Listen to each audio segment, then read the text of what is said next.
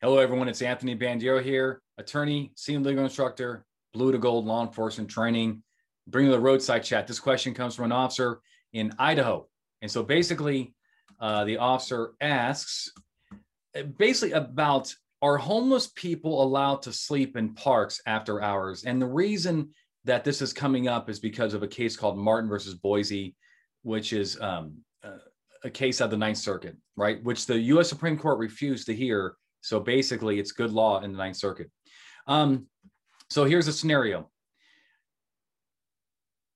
The officer's aware that enforcing laws against homeless people is very problematic after this case, uh, the, the, the Martin case, because basically what the Supreme, or I'm sorry, the Ninth Circuit said is that if you're going to enforce anti-camping ordinances against homeless people, the question before you enforce it and you arrest them or you cite them is where can they go?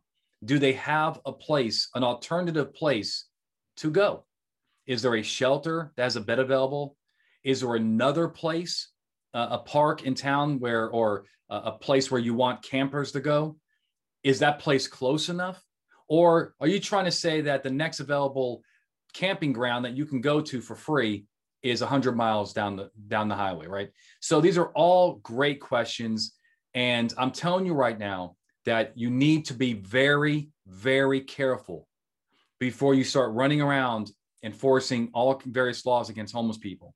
I am not saying that you're not going to enforce the being in the street or you can't enforce it.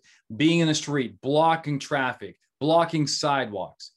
But when it comes to these these anti-camping enforcement actions, just be careful. I have a whole webinar on dealing with homeless people and RVs, tents, and so forth.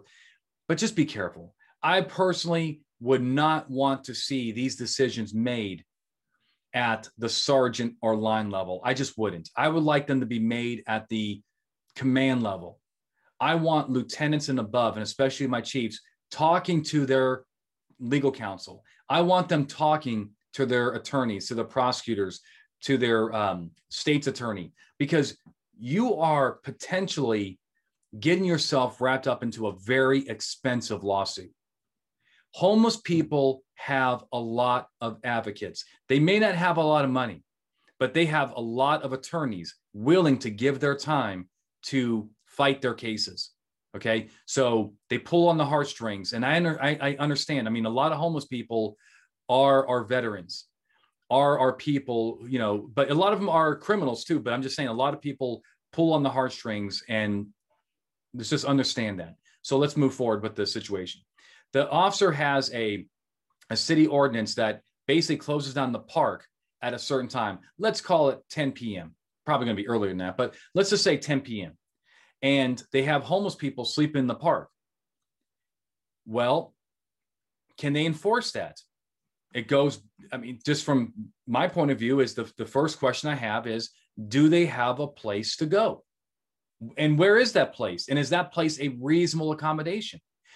For example if you have a homeless shelter in town that's religious based and the person cannot get into the shelter unless they go to church pray and so forth and the person will not have any, anything to do with that and th- that means that they will not be allowed inside the the homeless shelter guess what? To me that is not an alternative for them it has to be a realistic alternative and again if your town is small but you have uh, uh, in the county there's a camping space for homeless people but how far is that place and can the person get there if the cops you know anyway these are all questions these are all things that your attorney is going to have to give you feedback on so can we enforce these park hours? The answer is maybe. Where do you want them to go? Right? Where can they go? And is it reasonable that they can get there and stay there? So they had a situation where the uh, this this homeless person had a warrant for their arrest, but it was a it was an extra you know extraditable, but they would not extradite unless the city had their own charges. Well, the, the person was in a park after hours. And it seems to me that they just let the person go because they were not sure about charging the person with their own charges in, in order to also have the um, the warrants attached and have extradition. And that probably was the right answer because, again, the question for the court would be Did you have, did this person have an alternative? If the answer is no, that citation for being in the park after hours may have been unlawfully issued, and we have problems from there. Also, the cop says we have people who are sleeping in cars, and this causes a lot, a lot of uh, calls for service every week, right? So, what are the rules there? The rules are exactly the same. The person is homeless, right? I mean, I see no difference between sleeping in a, ba- uh, a sleeping bag in the park and being in your Dodge Neon on the street. Personally, I see no difference constitutionally under this Ninth Circuit case. So I think you have to have light hands for either one, either of them. Here's my point just going forward. The, Boise case stands for the proposition that if there's no reasonable alternative, you cannot enforce these anti-camping ordinances against them because um, there's no place to go. There's no alternative. However, you can enforce the littering, the aggressive panhandling, the blocking the sidewalks. You know, you can enforce those things, but you can't enforce the necessarily the anti-camping anti-camping part. And the final thing is, guys, do not forget that if you go in this alone, if you start being the homeless enforcer, right, and you're going to clean up your town, you may be signing your department up for a million dollar lawsuit. Be careful. Pay the money and go get some legal advice if you don't have a full time attorney. Have your department pay the money and uh, and and ask that lawyer for their opinion before you start going down this road because it could be very expensive and it could be it could bite you very very hard.